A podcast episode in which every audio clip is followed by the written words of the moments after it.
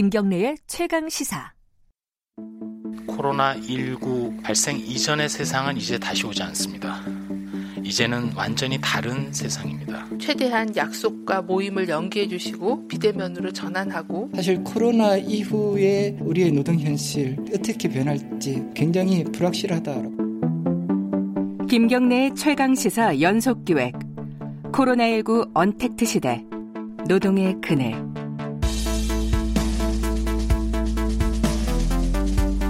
네, 코로나19가 우리 사회를 많이 바꾸고 있죠. 어, 비대면 사회라고도 부르기도 하는데 그 상황에서도 어, 위험을 감수하고 있는 노동자들의 많이, 많이 있습니다. 그 목소리를 직접 들어보는 시간 연속 기획으로 마련을 했습니다. 오늘은 콜센터 얘기입니다. 이게 어, 대표적으로 집단 감염이 많이 발생한 곳이기도 하고요. 그 콜센터의 열악한 노동 실태라고 할까요? 노동 환경이 이 코로나 때문에 드러나게 된 것도 있습니다. 어, 민주노총의 서비스 연맹 이윤성 콜센터 지부장님과 함께 관련 얘기 나눠보겠습니다. 스튜디오에 모셨습니다. 안녕하세요. 네, 안녕하십니까 이윤성입니다. 네, 어, 윤성 지부장님께서는 지금은 이제 노조에서 일을 하시는 거고, 그렇죠? 예, 맞습니다. 그 콜센터에는 언제까지 근무를 하셨나요? 어, 지금도 뭐 재직 중에는 있습니다. 아, 그래요? 예. 어, 그럼 실제로 현장에서 일을 하시나요? 어, 저는 상담사 출신은 아니고요. 예. 예, 콜센터 이제 관련 하세, 음. 회사에서 관리자로 일하고 있습니다. 아, 관리자로 일하고, 뭐, 그 지금 현장 상황을 누구보다 좀 정확히 알고 계시겠네요. 그죠? 예. 요번에, 어, 저희들이 사실은 콜센터에 저는 직접 현장 취재를 가본 적은 없고, 어, TV나 이런 데 화면은 나오는 걸 많이 봤는데, 네. 보통 닭장이라고 많이 표현을 하더라고요. 실제로 그 정도로 열악합니까? 어, 조금 뭐 과장된 게 아니냐는 뭐 생각들도 하실 수가 있는데, 네. 어, 저희 현대 뭐 다른 사무공간을 비교했을 때, 뭐 네. 닭장이라고 해도, 음, 어, 우리가 없을 정도로 좀 상황이 되게 열악한 편입니다. 음. 아니, 보통 이제 사무실이라는 게 보통 사무직이 자기 책상 하나씩 갖고 있고, 뭐, 그 정도잖아요. 근데 콜센터도 뭐 비슷하지 않을까? 뭐, 그게 특별히 더 열악한 것인가? 뭐, 이런 느낌도 있는데, 실제로는 어떻습니까? 어, 이제 콜센터, 대형 콜센터를 특히 이제 가보면은, 네. 그한 공간에 작게는 몇십 명에서부터 네. 어 많게는 100명, 200명이 되는 상담사분들이 한 공간에서 일을 하거든요. 음. 그리고 이, 이 공간 자체, 그러니까 상담사분들이 쓰는 공간 자체가 1m 폭으로 1m 남짓되는 이 음. 책상 앞에서 이제 일을 하시기 때문에 네. 어, 적, 그 같은 공간에 적정 인원보다 많은 인원이 들어가고 음. 그러다 보니까 공기 오염도나 여러 가지 이제 문제들이 발생하고 음. 이번에 코로나처럼 네. 집단 감염 우려도 상당히 높아지는 거죠. 음. 이 지금 전국에 그 추산이 되나요? 콜센터 업무에 종사하시는 노동자가 몇 분이나 있는지?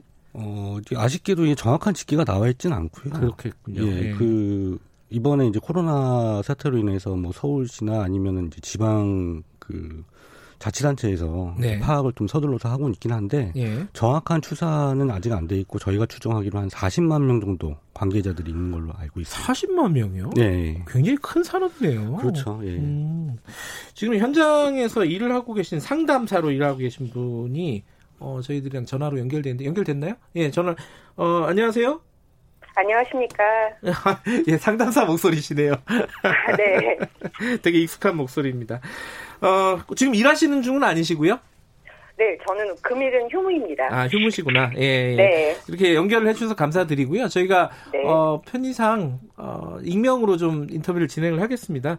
어, 네. 좀 간단하게 어, 물어볼 건 많지만은 그 코로나 상황 이후에 그 집단 감염 네. 사태 이후에 네. 그런 감염이라든가 이런 환경들이 어느 정도 좀 개선이 됐는지 뭐 지침들이 어떤 변화가 있는지 이런 걸 좀 중심으로 여쭤볼게요. 변화가 좀 있습니까? 네, 저희 센터 같은 경우에는 네. 그 지그재그로 뛰어 앉기도 되어 있고요. 네. 또 아크릴로 가림판을 설치하 기도 하였는데 예. 이제 문제는 저희가 이거를 설치하기까지 노동부에 팩스까지 넣어가면서 다시 한번 감독을 해달라는 이런 절차를 밟아가지고 그 어. 이후에 시행이 된 거고요. 어. 솔직히 노조가 없는 다른 회사들 같은 경우 제가 지금 콜센터가 밀집되어 있는 음. 곳에서 일을 하거든요. 꼭 저희 회사 아니라 다른 회사도 예. 같은 건물에 콜센터가 있는데 네. 저희 회사 정도의 그런 가- 관리를 하고 있는 회사가 거의 없습니다. 음. 그래서 이것도 저희가 투쟁해서 얻어낸 결과이고요. 네. 대부분의 상담사들은 훨씬 더 열악한 환경- 환경에서 지금 일하고 있습니다. 어, 그러니까 선생님이 일하시는 곳은 노조가 있기 때문에 네, 그나 맞습니다. 그나마 저희가 사실은 어, 그 이전에 한번 그 구로 콜센터 사태가 터지고 나서 예. 노동 노동부와 시청 쪽에서 저희 쪽에 감독관이 나오셨는데 네. 감독관이 나와서 관리자들과 커피 마시면서 담소를 나누고 가는 걸 제가 직접 목격을 해서 아, 네, 네. 제가 그거를 민주노총에 보고를 하고 팩스를 넣어서 다시 한번 제 감독이 나온 이후에 음. 아크릴판 선- 설치와 띄어쓰기를 시행하게 되었습니다. 아니 그거 아크릴판 설치는 사업주가 사업장에서 네. 해줘야 될 일인데 그걸 감독관한테 노동부에 또 얘기하고 그래고 다시 건너와야 되는 거잖아요 얘기가 네, 그렇긴 한데 그때 예. 노동부 근로감독관 얘기에 의하면 사실은 이게 코로나 사태가 저희가 처음 접하는 사태이다 보니까 음. 이게 권유는 할 수 있어도 강제를 할 수 있는 조- 법적인 조항이 없다고 하시더라고요. 아 예. 네, 그러면은 지금 다른 네. 사업장들은 어, 선생님이 계신 네. 사업장보다 더 열악하겠네요. 지금 주변에 지인들도 네. 있으실 거 아닙니까, 네, 네, 그죠? 맞습니다. 상당히 열악하고요. 예. 이런 식의 띄어 앉기를 하고 있는 곳도 거의 없다고 보시면 그래요? 되고요. 네, 가림판을 설치하는 것도 사실 이게 비용이 드는 문제다 보니까 음. 원청에서 도와주지 않으면 도급사 같은 경우에 도급사도 사실 열악한 중소기업이다 보니까 네. 이거를 전부 시행하는데 비용이 들다 보니 예. 선뜻 할 수 없는 그런 상황들이 있습니다. 예. 아, 지금 도급사라고 하면은 어, 지금 네. 일하시는 곳도 하청업체인 거예요? 원청이 아니라? 네, 저희 예. 네 하청업체입니다. 거의 어. 콜센터들은 대부분 하청업체로 근무를 해서 예. 가- 그 원청 밑에 도급사 여러 개를 놓고 어. 경쟁을 세- 세워서 이렇게 줄 서세우기 하는 이런 식으로 해서 1, 2년마다 꼴찌는 탈락시키는 이런 아. 방식으로 거의 대부분 운영되고 있으니까 상당히 열악한 그런 근무 강도가 높을 수밖에 없는 그런 제도입니다. 그러니까 하도급업체를 여러 개를 그렇죠. 둬서 원청이 네. 경쟁을 시킨다. 맞습니다. 매일매일 1등부터 꼴등까지 점수가 나오기 때문에 네. 민감할 수밖에 없고 사람들이 모두 다 음. 네, 콜 수라든가 내지는 뭐 웹 요새는 모바일을 많이 쓰다 보니까 웹으로 글을 올리게 되면 네. 그 글, 글을 처리하는 처리율 같은 거를 매일매일 매일 등수가 나오기 때문에 음. 꼴찌를 하게 되면 당연히 인센티브도 받을 수 없고 네. 또 인센티브 당장 돈이 문제가 아니라 1, 2년 뒤에 재계약의 문제가 되기 때문에 수많은 사람들이 일자리에 걸린 문제여서 다들 굉장히 민감합니다. 그러면은 그런 공간에서 아니, 그런 어떤 경쟁이 붙으면은 네. 뛰어앉기 이런 것도 쉽지 않은 게 다들 출근하려고 할 거 아닙니까, 그죠? 맞습니다. 출근해야 되고 휴무를 쓰는 것도 사실 그렇게 쉬운 일은 아니고요. 예. 뭐주 5일 근무제가 당연히 지켜지고 있지만 그 외에 연차를 쓴다거나 이런 게 상 그 노조가 있는 회사와 없는 회사는 확연하게 차이가 나고요. 저- 제가 처음 입사했던 불과 2, 3년 전만 하더라도 네. 콜센터는 연차를 원래 못 쓰는 거다. 음. 라고들 그렇게 너무 당당하게 노동법을 위반하는 얘기를 너무 당당하게 말씀하시는 그런 곳에서 일을 하고 예. 있습니다. 근데 이게 아무래도 경쟁이 있다 보니 그런 면이 있습니다. 아프면 쉬라고 정부에서 얘기하는데 그것도 뭐, 뭐 남의 얘기겠네요. 그죠? 네, 맞습니다. 네. 음. 알겠습니다. 여기 바쁘신데 연결해 주셔서 감사드립니다. 네, 감사합니다. 예, 콜센터 근무 현장에서 일하시는 분과 간단하게 얘기 나눠봤고요. 어, 계속 얘기 이어가 보겠습니다. 그 이윤선 콜센터 지부장님과 얘기 나눠보고 있는데요. 아 근데 하나 궁금한 게이 콜센터 직원들 있잖아요. 네. 급여가 어느 정도 돼요? 어, 최저임금 또는 최저임금보다 1, 20만 원 약간 높은 정도라고 음. 보시면 됩니다. 그렇죠. 그런 최저임금 정도 수준이다. 예. 근무 시간은 뭐 하루에 한 8시간 꼬박꼬박 예, 넘을 그렇죠. 거 아닙니까? 그죠? 예, 대체로 8시간 내지는 그 이상 되죠. 음. 이게 아까 얘기를 했어요. 그 경쟁이 있다. 네. 그 이제 하도 그 원청은 하나인데 그 하청업체들이 여러 개라서 콜센터 그렇죠. 그래서 서로 경쟁을 붙여서 실적이 안 좋은 데는 탈락시킨다 계속 주기적으로. 예, 예. 이게 어떤 코로나 방역 방역과 어떤 관계가 있습니까? 어, 관계가 많죠. 어, 왜냐, 네. 예, 왜냐하면, 네. 어, 일단 이제 하청하고 이제 원청, 네. 이 구조로 대부분 이제 나눠져 있는데, 네. 어, 원청에서는 실적을 암암리에 강요를 하고 있고, 그렇겠죠. 예, 네. 하청은 거기에다 맞추려다 보니까, 네.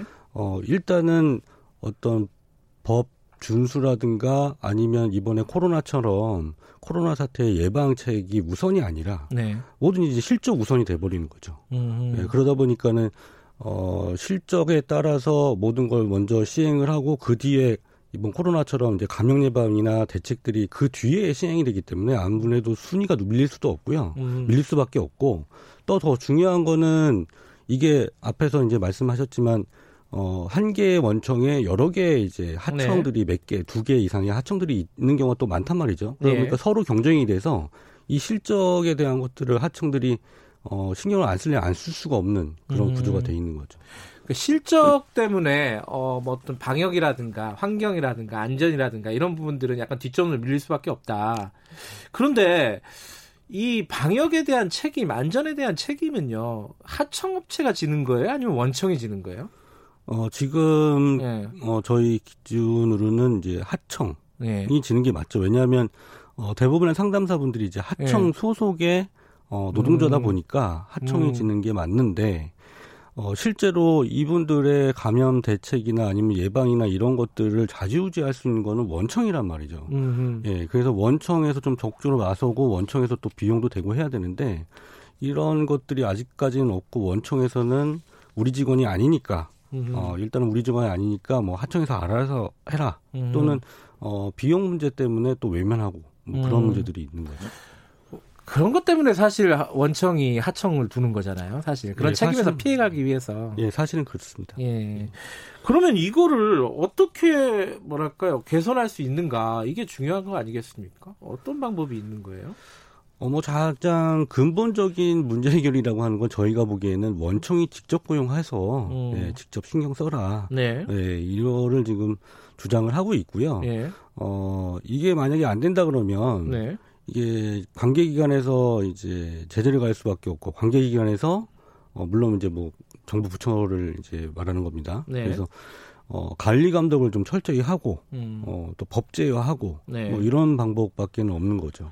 근데 요번에 이제 코로나 19 같은 경우에 사태가 터지고 나서 뭐, 어, 뭐라 그럴까요? 그 방역 책임자 이런 것들을 두라고 지금 지자체나 네. 이런 데서 얘기를 하고 있지 않습니까? 예, 맞습니다. 그런 게 실제 현장에서는 어, 제대로 이루어지고 있습니까?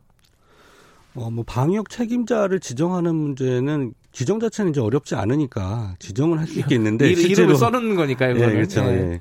예. 실제로 그 방역 책임자가 역할을 다 할 수 있겠느냐라는 음. 거에는 저희도 좀 채, 굉장히 좀 의구심이 많이 들고요. 네. 어, 그럴 수밖에 없는 게 앞에서 얘기했던 것처럼 방역 책임자라는 건 어차피 하청 소속의 음. 근무, 어, 직원분이실 거고 네. 이 칼자루는 이제 원청에서 주고 있다 보니까 음. 여러 가지 이제 제약이 생길 수밖에 없는 거고요. 음. 정말로 이 그 담당 어, 방역 관리자가 제대로 음. 어, 일을 하고 역할을 해야 된다 그러면은 어, 이 자체를 원청으로 전부 다 옮기던가 음. 역할이나 아니면 책임 소재 자체를 원청으로 옮긴다던가 음. 네, 아니면 강력한 법제화를 한다든가 하는 이제 쉽지 않은 그런 문제들이 해결책으로 있는 거죠. 아까 그 콜센터에서 일하시는 분이 그 말씀 하셨잖아요. 아크릴판 하나를 만약에 설치를 한다. 침 같은 게 튀지 말라고 네. 이제 약간 높이라 그랬잖아요. 예, 그렇죠. 근데 하청업체에서 아 우리 돈 들어서 못 한다. 예. 이거 원청이 해줘야 되는 거잖아요. 예. 근데 안 해줘 원청은 아, 니들이 해라. 이러기 시작하면 이게 한도 끝도 없는 거 아닙니까, 그죠? 아, 그렇죠. 예. 음, 그 이제 원청과 하청의 관계에서 이제 그 계약 단계를 보면 네. 어 이게 대부분의 콜센터가 이제 하청인 전문 콜센터 회사들이 이제 위탁을 받아가지고 운영을 하고 있는데 네. 입찰 자체가 최저 입찰이에요. 예. 그리고 경쟁 입찰이다 보니까 이제 비용이 이제 최저가로 어 콜센터 전문 회사인 하청에서는 수임을 할 수밖에 없고 네. 그러다 보니까 비용의 한계가 가장 또 큰 문제 중에 하나인 거죠. 음. 근데 이제 이제 하청업체, 원청업체의 관계도 있는데 개별 노동자들도 어, 이 콜수 같은 것들이 네. 자기가 몇, 하루에 몇 통화 이, 이것들이 다 이렇게 개별적으로 다 정해져 있는 거예요? 어 실적이죠. 가이드 실적. 그렇죠. 하루에 통화해야 음. 되는 양, 또 통화 분수, 음, 그다음에 이제 품질이라 그래서 고객 만족도 음. 대략 이런 것들의 가이드라인이 목표가 개개인마다 어느 정도 주어져 있죠. 어, 그러기도 하고 고객을 또 유치해야 되는 그런 콜들도 많이 있잖아요. 어, 예, 맞습니다. 이제 저희가 흔 저희 이제 업계에서는 어, inbound 또는 outbound 이렇게 표현을 하는데 예. 어, 이 중에서 이제 outbound라고 하는 이제 업무 형태가 지금 말씀하신 이제 고객을 유치하고 상품을 판매하고 음, 예, 요런 형태의 이제 업무입니다. 그 사람들은 그러면은 고용 관계가 어떻게 되는 거예요?